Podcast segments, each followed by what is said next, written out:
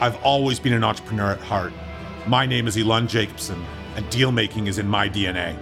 I'll be here each week talking with entrepreneurs and deal makers about the crazy obstacles they've faced along their paths and whether it's nature or nurture driving their success. Expect the unexpected on a dealmaker's DNA.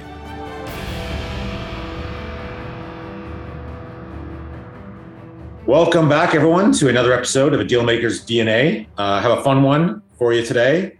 Someone who I haven't seen in many, many years, Steve Divitkos. Mm-hmm. So Steve and me go way back, and we'll, we'll get into that story at some point, Steve. But uh, to give everyone a background, uh, Steve was the former CEO of Microdea. It was a document management and workflow automation software company. Uh, Steve acquired it in 2014 when he was the founder of uh, Redleaf, which was a private equity firm. And prior to that, Steve worked at uh, CPPIB. And I mean, of course, went to Harvard to get into CPPIB. So I got to, you know, we'll, we'll, talk about education at some point uh, in, in, this podcast. So, so Steve, thank you so much for uh, for joining me. Really appreciate it. Yeah, it's great to be here. Thanks for having me. So, Steve, like I said, we go back quite a few years, but let's go back even further before we even touch on education and and uh, you know Microdea and the great success that that was. Love to hear about you know what got you to this point. I kind of always start in, in that direction. I'm kind of obsessed with the rearing of the entrepreneurial spirit and, and what that childhood looked like and what the parents looked like. So maybe you can just give us a brief overview of, of what that uh, what that journey was for you. Yeah, I would say my first exposure to the world of entrepreneurship came in an, in an interesting way. Uh, when I was quite young, both my parents uh, worked for the government in a very non-entrepreneurial context, and when I was, you know, roughly 10 years old or so, my dad got laid off from his job uh, working for the government. And in contemplating his next move, he decided to hang out a shingle and uh, become a sole proprietor running his own business. And fast forward to today, he's still working as a sole proprietor, uh, largely working out of our family's home. And so that was really my first exposure to entrepreneurship. I would say it's a less perhaps traditional view of entrepreneurship, but I think uh, the, the best definition of entrepreneurship that I've ever heard is the relentless pursuit of opportunity without regard to resources currently controlled. And so that means that to be an entrepreneur, you don't have to be funded by venture capital. You don't have to have a startup. You don't have to employ hundreds of people. I, I, think that definition kind of captures it well. And so I saw my dad, he only ate what he killed, so to speak. And there were benefits and flexibility to his role as an entrepreneur. He could drive me to school and pick me up. He could take me to hockey practice.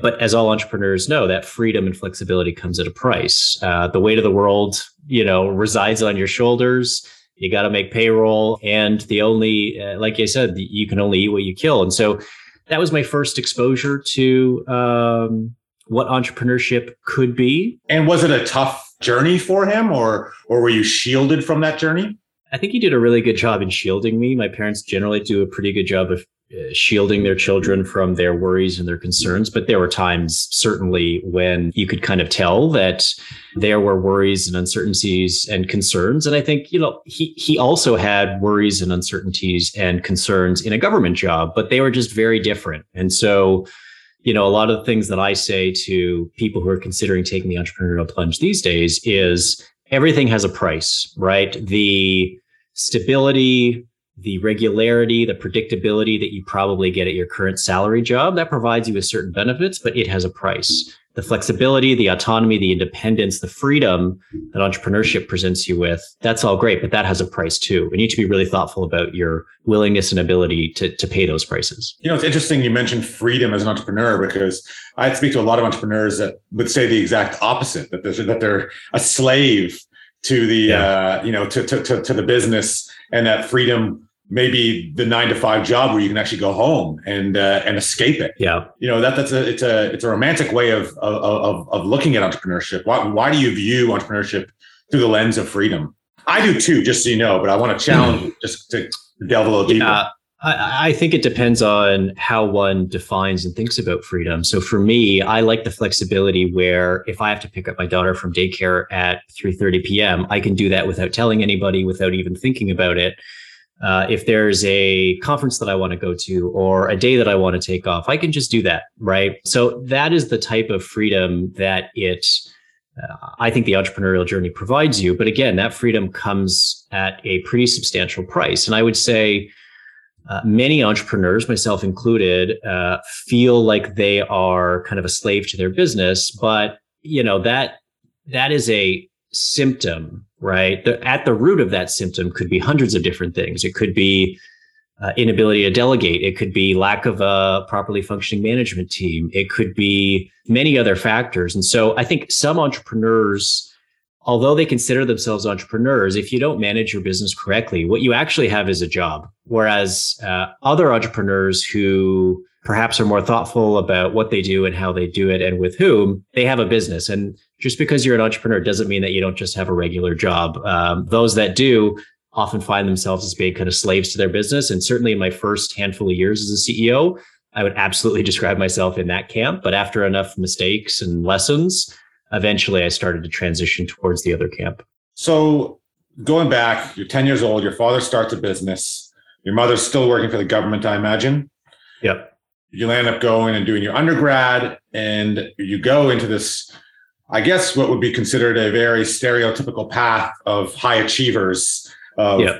top business school, you know, top IB. That's not a traditional path for where you landed up. So, so talk yeah. to me about about about why you decided to to to go that you know the educational route, and and was it always with this entrepreneurial uh, desire in mind, or did that come later? I think the entrepreneurial desire came a little bit later. It came after I gained sufficient exposure to a more traditional path. I think as type A overachievers, uh, I'm sure that probably describes many of your listeners, certainly describes myself and might even describe you. It's very easy to simply take the next step forward because we're so used to always trying to achieve progress and always trying to achieve that next thing and climb that next hill. And when you're following a traditional career path, it's very linear. You see exactly which hill is in front of you and you know exactly which hill you want to climb next. But I'll, I'll, it's it's funny you ask. I'll actually never forget the moment where I decided that I want to be an entrepreneur. And usually, it doesn't really kind of come down to a singular moment. So no, that, that, that's a that's a rare thing to hear. It's a very rare thing. Maybe the better way to put it is I remember the moment where I decided that I didn't want to stay in the path that I was in. So this is when I was working in private equity. It was a late night, 10 or 11 p.m., and I was sitting next to a colleague of mine. And at the time, we were at essentially identical stages in our careers. And I remember looking at him, and you could tell that this is what he was born to do. He loved every minute of it. He would read annual reports when he went home. He has, you know, all the power to him. He found what he was put on this earth to do. And I knew that that was not at all how I felt about that job. Candidly, coming out of undergrad, in all of my youthful wisdom, I just went for the highest paying job I could and the one that I thought high achievers should go for. That that was the extent of the thought that I put into it. And though him and I were at the same stage in our career at that time, I remember thinking to myself, hey, five, ten years from now, this guy's going to be absolutely running circles around me because he has found exactly what he was put on this earth to do this is clearly not what I was put on this earth to do. So I need to do some more exploration. And candidly, that's what led me to go to business school. Uh, to take, as silly as this might sound, to take two years to think about what I should be doing as much as anything else. So to, that's so interesting. I, this, this concept of high achievers are, are, are put in a position where they where they do kind of just take the next step. I, I've never thought about it that way.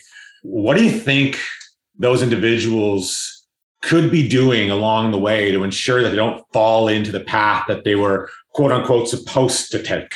And you know ensure that they're layering on their passion. I mean i'll give you an example. I mean i i got into medical school and in hindsight that was ridiculous but i did well in school. I got into uh, you know did a degree in genetics and that the natural next step was to go into medical school. Such a ridiculous idea for someone anyone who actually knows me but I fell into that trap, and thank goodness, you know, at the last second, uh, you know, didn't fall completely in. But that was that was a stroke of luck from from for, for me, and actually a bit yeah. of intervention from my from my parents. But would you suggest that that those sorts of individuals do something like take a break, quote unquote, by going to do an MBA? I mean, I don't think it has to be that extreme, but I think I could pull some kind of common threads out. So, the first I would say is that as human beings, we all need to realize that we are on autopilot most of the time. And it's amazing to understand and study uh, and observe the extent to which we are likely all on autopilot. It's much more so than I think we'd all care to admit. And when you are on autopilot, one of the kind of cognitive biases that you um, fall into is you simply just take the next step and you see what hill is immediately in front of you and you start climbing it. I think the idea of going to business school for two years or, you know, going to India and sitting in a cave and meditating for two years, you don't have to go that extreme. I, I would say the concept that I think it was helpful for me is just this entire concept of being deliberate, right? Don't just let life happen to you. Because if you do, you'll just be a, a, victim to the circumstances that happen to present themselves in your life at any given time, most of which are completely outside of your control. So, how do you be deliberate? A couple things that I did to inform my next step, because after I sold my company, it's been over a year since I've worked, and I've gone through this exercise recently to figure out what I want to do next. So the first thing that I did is I uh, codified my personal core values, right? So what uniquely defines me and what is uniquely important to me as a person. And then I can use that as a form of like decision criteria against which I can compare possible career alternatives. The next thing I did is um, Jim Collins in his book Good to Great. He came up with this uh, the hedgehog concept that successful companies follows, but there's a personal corollary to that. So it's it's essentially three interlapping uh, circles what am I uniquely good at doing? What do I especially enjoy doing? And how can I get paid for it?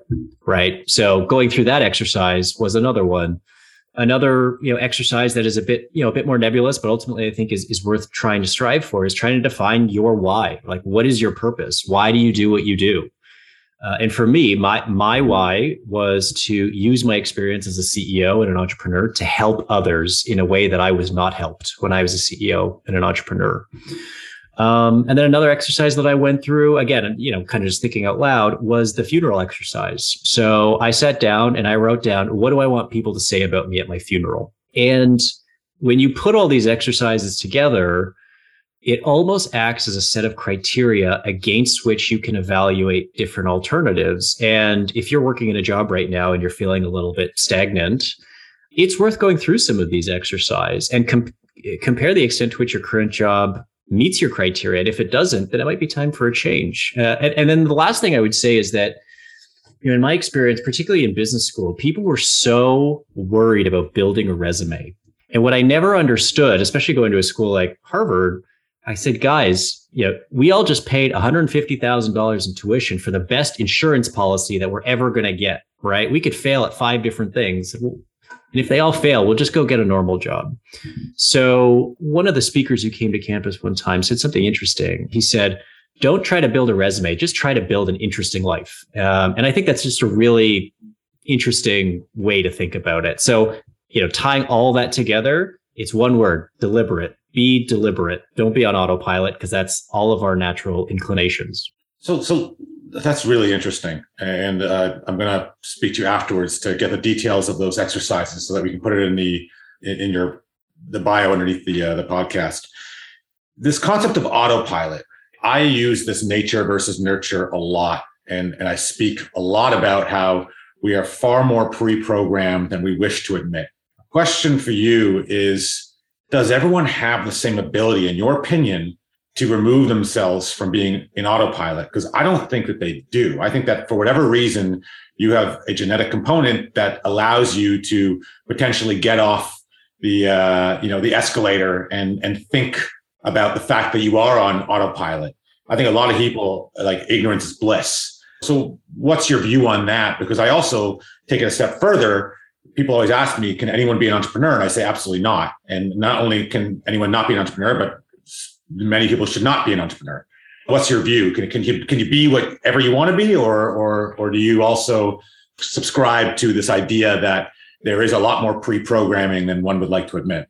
I would say I agree and disagree with you. So the part that I agree with is uh, we are all you know very pre-programmed in certain ways as a result of evolution, right? That's that's a pretty inescapable fact The thing that I would push back on is, you know, your disposition to be an entrepreneur versus my disposition to be an entrepreneur, or pardon me, your disposition to be deliberate versus mine. I don't think it matters. Uh, to be honest, your predisposition to be deliberate about how you spend your time doesn't matter to me, nor does my predisposition matter to you. I think comparing ourselves and our willingness and ability to be thoughtful and deliberate about how we spend our time, it's irrelevant to compare ourselves to others. All we need to do is be better than we used to be, right? So if I was 100% on autopilot, all I worry about is an improvement. Can I be 90% on autopilot next month and 80% on autopilot the month after? Because any degree of improvement is worth that time and that thoughtfulness that you devote to that exercise. So I think everybody has the ability to be deliberate, but why aren't more people deliberate? Because it's hard and it's time consuming. Uh, like anything, what you get out of it is what you put into it. And to put it, put yourself into it, you know, I've engaged in a lot of practices that when I was a CEO, I didn't do. So meditation, journaling, therapy, these are all things that I do now that I would recommend to all entrepreneurs and CEOs. And they've helped me slow down and, you know, get off the uh, escalator to use your words. Uh, but a lot of people just aren't willing to put in the time to, to do those things. And unfortunately, they suffer as a result. And, and usually they come to the realization too late, right? Right. like another question that I ask entrepreneurs is it's a little bit morbid, but you know, when you're on your deathbed, what are you more likely to regret? Are you more likely to regret having tried something and failed? Or are you more likely to regret never trying at all? Right. And so you know, these are the things that you try to get perspective on because if you don't think about it deliberately, you know, don't look now, but 50 years are going to pass and one day you're going to wake up and say, Oh, I wish I was a bit more thoughtful. You speak about that process being time consuming, which I agree with. You also speak about it being hard. What's hard about it? You know what? Maybe hard isn't the right word. I don't know if it's hard as much no, I, as I think it is. the right word. And, and I'm, I'm kind of setting you up because I, I think that this personal introspection is extremely difficult and that you could find things about yourself that you really don't like or that you know make you feel a little uncomfortable. So i think that people underestimate how much that personal introspection can can mess with your ego and can mess with uh, you know the way you look at yourself. Yeah yeah I, I think that's probably fair. I think you know for me going through these exercises as recently as i did to try to figure out what i want my next career step to be it didn't just happen overnight right? Like i've been in therapy for four or five years. I've been meditating for two, three years. I've been journaling for two, three years. I've been part of the Entrepreneurs Organization, which effectively amounts to group therapy. Uh, YPO is a similar group for seven, eight, nine years. So I think I've kind of been priming myself to be able to go through these exercises, you know, with relative ease. Uh, but it is difficult to you know, slam on the brakes, uh, sit down at a desk for a couple hours and come to these realizations. It, it, does take some more time and some more introspection and a willingness to be vulnerable, a willingness to understand what you're good at, what you're not good at, uh, what some of your flaws might be. So it's it's an investment in yourself, but ultimately, obviously, I think it's an investment worth making. Yeah, totally. Let's switch gears. You leave the the stability of of a great job and you go out to do what a lot of people dream about doing and buying a company and, and seeing what you know you could do about it and and how you could help uh, that that business grow. You landed on Microdea. For those that don't know what Microdea is, uh, if you can give just a brief kind of overview, and and then I want to dive into why that business. Obviously, it's you know in, in hindsight, it was a it was a great success. But what was it that you saw that maybe others didn't? Yeah. So the company we made document management and process automation software for trucking companies. Document management, you can think of it as a very sophisticated digital filing cabinet. Process automation basically means using software to do a better, faster, and cheaper job than humans can at routine back office processes like paying invoices, uh, approving payables, paying your employees, things like that the title page that I would put on why that business is there was enough right with it and there was enough wrong with it. So start with enough right with it. I was a rookie CEO. Uh, I had never managed as much as a secretary before buying this company of 33 employees at the time. Uh, so there needed to be enough kind of stability in the operating model such that I could make rookie CEO mistakes without tanking the business. So the company had no customer concentration. I think, you know, our top customer represented less than 5% of annual revenue. We had hundreds of customers. Uh, roughly 40% of our revenue was recurring in nature. Our churn rate was less than 5%. We had a very sophisticated product used by many large and small companies. So, you know, all of this is to say that I knew that if I went in there and made a bunch of mistakes in the first year, the business wasn't going to disappear. In the enough wrong with it bucket, it was a small business and it was run by its original founder who founded the business in the mid 90s. Uh, he was in his 70s at the time and wanted to move on to the next phase of his life. And it exhibited many characteristics that a lot of businesses of that size tend to exhibit. So I would say it said yes to far too many things. It lacked focus. Uh, it underinvested in tools and people and processes. It didn't have a management team. It spread itself too thin from a resourcing perspective. And, and on and on. This is to say nothing kind of unkind or detrimental to my predecessors. They built a fantastic business. They built a business that was good enough for me to stake my entire personal reputation on it and certainly the vast majority of my career thus far. So it had enough right with it that I knew I could be a rookie CEO and make rookie CEO mistakes, but had enough wrong with it such that I knew that I could actually make some improvements and, and generate some value. So you go from not even managing a secretary to managing a team of 33, and then four consecutive years uh, being amongst Canada's best places to work, as well as doubling revenue in five years. You clearly learned a few things about leadership and management. So Tell us about the rookie mistakes you made and and what you learned along the way for those that that want to be better leaders. Uh, you know, those are pretty impressive statistics that I just uh, mentioned. Yeah, yeah. I mean, man, if you want me to go through all my mistakes, like we might need to extend this podcast by like four hours because I got I got a lot of them. But if I had to choose a couple, I think the first would be hiring. Hiring is a really hard thing to do my personal bias is that as the CEO of a company, if you're batting, if you're 50 50 with respect to your senior management team hires, you're doing pretty well. Um, so I made a lot of bad hires early on, and I had to correct those hires. Um, one in particular, fantastically talented person, but I hired them uh, from a very, very large company.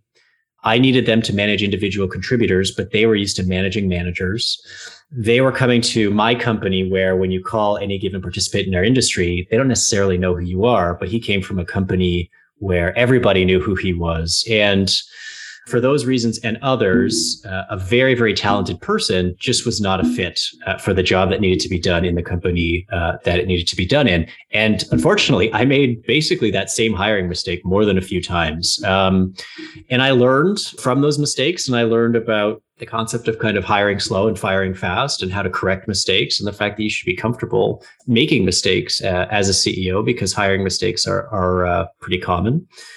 I think there were instances where I wasn't decisive enough as a CEO. I think in retrospect, there's a lot of decisions that I faced early in my tenure that I kept kind of delaying for candidly fear of making the wrong decision.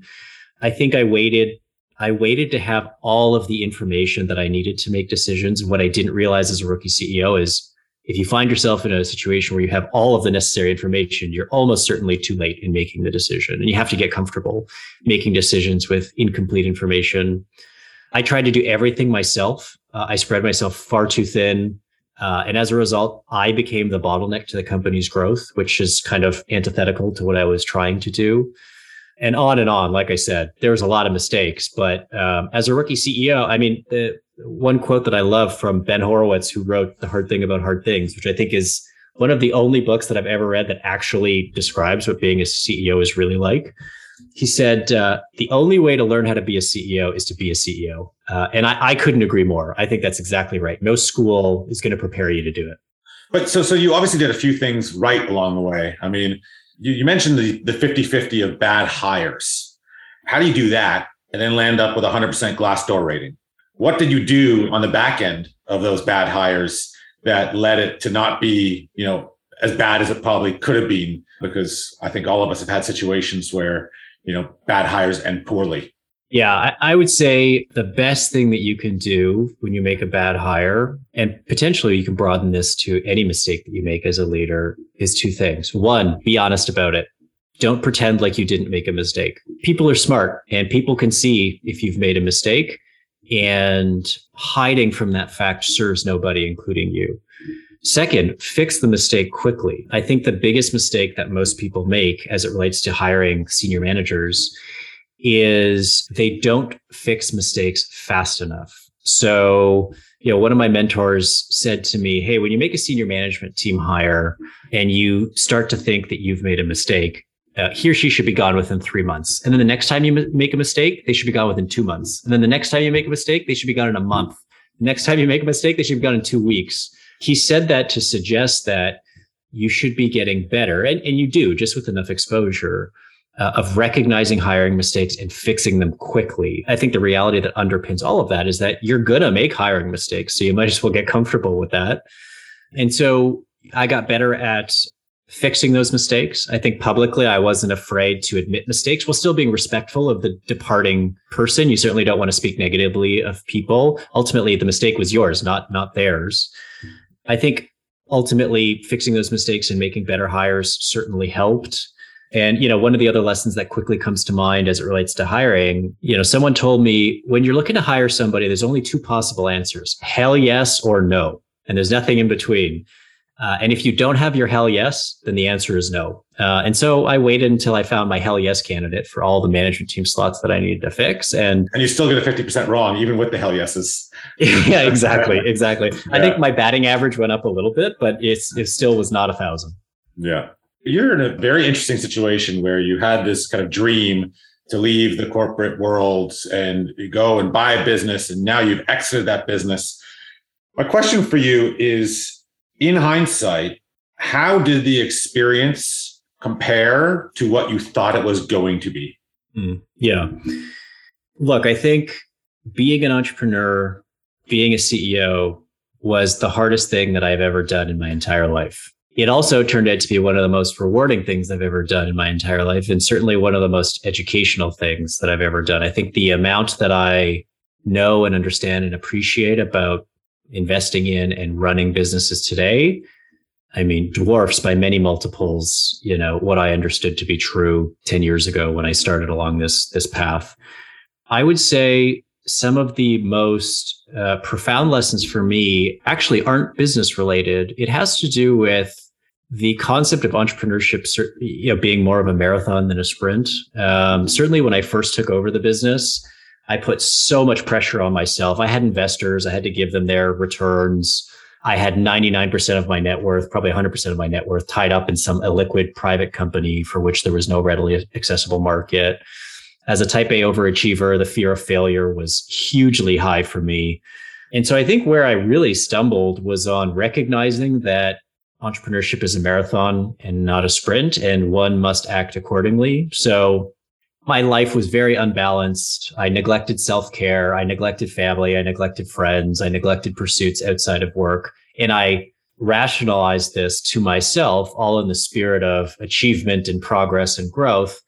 But what I failed to realize is that, like like any machine, like our body needs to, our bodies and our minds need to recharge and refuel and relax and rejuvenate. And I completely ignored that. And ultimately, that proved to be a business detriment to me uh, in addition to a personal detriment. And so now, as I kind of turn the page on my career from a CEO to someone who wants to help CEOs and entrepreneurs, you know, I, I spend probably half my time talking about business, you know, how to build a sales team, how to hire, how to go to market, et cetera, how to incent. But I spend 50%, maybe even more than 50%, just working with the person as an individual, because I think a CEO's health, physical and mental, ultimately diffuses down to her organization. I think the mood of the leader directly impacts the mood of the team. And I think you know, CEO can be a lonely journey. In fact, it almost certainly is, uh, or, or at least will be. And there are support mechanisms out there should you choose to uh, pursue them. So for me, the uh, as I look back at the entire journey, a lot of my most meaningful lessons were actually not business related. They were personal in nature. But of course, as a CEO, your personal problems and opportunities turn into business problems and opportunities. I couldn't agree more with you. You know, for me, I've gone through a radical transformation over the last couple of years, focusing on health. You know, dropped almost 100 pounds, and uh, it's made me a better person. But by proxy of that, a, a better CEO. You know, you've mentioned meditation more than once on uh, on the podcast. How important has that focus on on on on health, mind, and body being uh, for you? Because you, you obviously said that you neglected it. You know, what's that journey look like for you? And and and and what would you say to other entrepreneurs that are that are listening to this? Because I don't like sounding too preachy about how important health yeah. is right? Yeah, because you, yeah. you, you, can, you can go down the path of getting real preachy real quick when you're into it the way that I am, as an example. Yeah. But uh, you know, so so you preach for me. How about that, Steve? Yeah, I can do that. I'll take the bullet. I'll take the bullet for you. Yeah, you know, look, it's this is something near and dear to my heart. I started a blog called In the Trenches, uh, which is also a podcast where I talk. You know, most half of my content is about managing yourself as opposed to managing your business, and buying businesses, and things like that. Uh, look, it's been hugely important. The I wish that there was a different catalyst for me to start for me to have started to care about these things. So the catalyst was in 2020, you know, after COVID started and after a bunch of stuff happened, uh, I got diagnosed with depression. Um, and that was that was a rock my world type of moment because given my life up until that point, I had never in a million years thought that I would be the guy who would be diagnosed with something like that. Like never in a million years. Uh, but it, it happened. And why did it happen? Is because I neglected balance and self care for too long. And so, in speaking to a fellow CEO about this, he used a great analogy. He said, uh, "When you're jumping out of the plane, there's there's two wrong times to pull a parachute. Don't pull a parachute when you're 10 feet from the plane, and don't pull a parachute when you're 10 feet from the ground, because uh, the, the, the latter will be too late. And unfortunately, I waited until I was 10 feet from the ground to pull the parachute. And so what I do with CEOs now is we talk about things that work for them. And the things that work for me don't necessarily work for them. Everyone's got their own stuff. But for me, stuff like physical exercise, um, diet, uh, journaling, meditation, therapy, even things, you know, doing nice things for other people without expecting anything in return, um, spending time outdoors. These are all things that just kind of happen to work for me. I wish I could talk to my you know 20 something year old self and say, hey, by the way, you have to start doing this now. And if you tell me that, hey, I don't have time to do that, or I can't afford to do that, my response is, you can't afford not to. And so the analogy that I often use is, you know, anytime that you put the interests of others before your own, and as a CEO and entrepreneur, you have to do that many times. But I, I think of it as an accumulating piece of debt. And for every opportunity where you don't invest in your own personal rejuvenation, relaxation, re energizing, uh, that debt continues to compound. And every time that you do invest in those things, you're making a principal payment towards that debt. But like with any piece of debt, it has a due date. And one day your debt's going to come due, whether you like it or not. And when it does, you want to make sure that you've adequately paid down the principal, so to speak. Hopefully, this is resonating with the finance folks listening to this. But yeah, that's the way that I think about it. And ultimately, I got by for seven years making interest only payments on my debt. And then one day the universe decided that my debt was due and I was completely unprepared. Yeah. You know, you speak about telling your 20 something year old self these things. And, and the unfortunate thing, and I tell people this all the time, is that unfortunately lessons have to be learned. Yeah, youth. Yeah, youth is wasted on the young. Yeah, yeah. And, and, like you, I've been through a very similar story, and I think there's a lot of us that have. So I appreciate you sharing that. You mentioned you went through all these exercises and to decide what you want to do next. And it sounds to me like you, you have landed on on helping other CEOs. Talk to us a little bit about what you're up to and and how people can follow along in your journey. Yeah, sure. So uh, after a lot of introspection, deliberate in nature, obviously, uh, I've decided to raise a small fund, and the purpose of that fund is to invest in small and medium-sized businesses uh, operating across North America. And in kind of choosing that, I started with what's my why, right? And my why was how do I help improve the personal and professional lives of entrepreneurs and CEOs running small and medium sized businesses?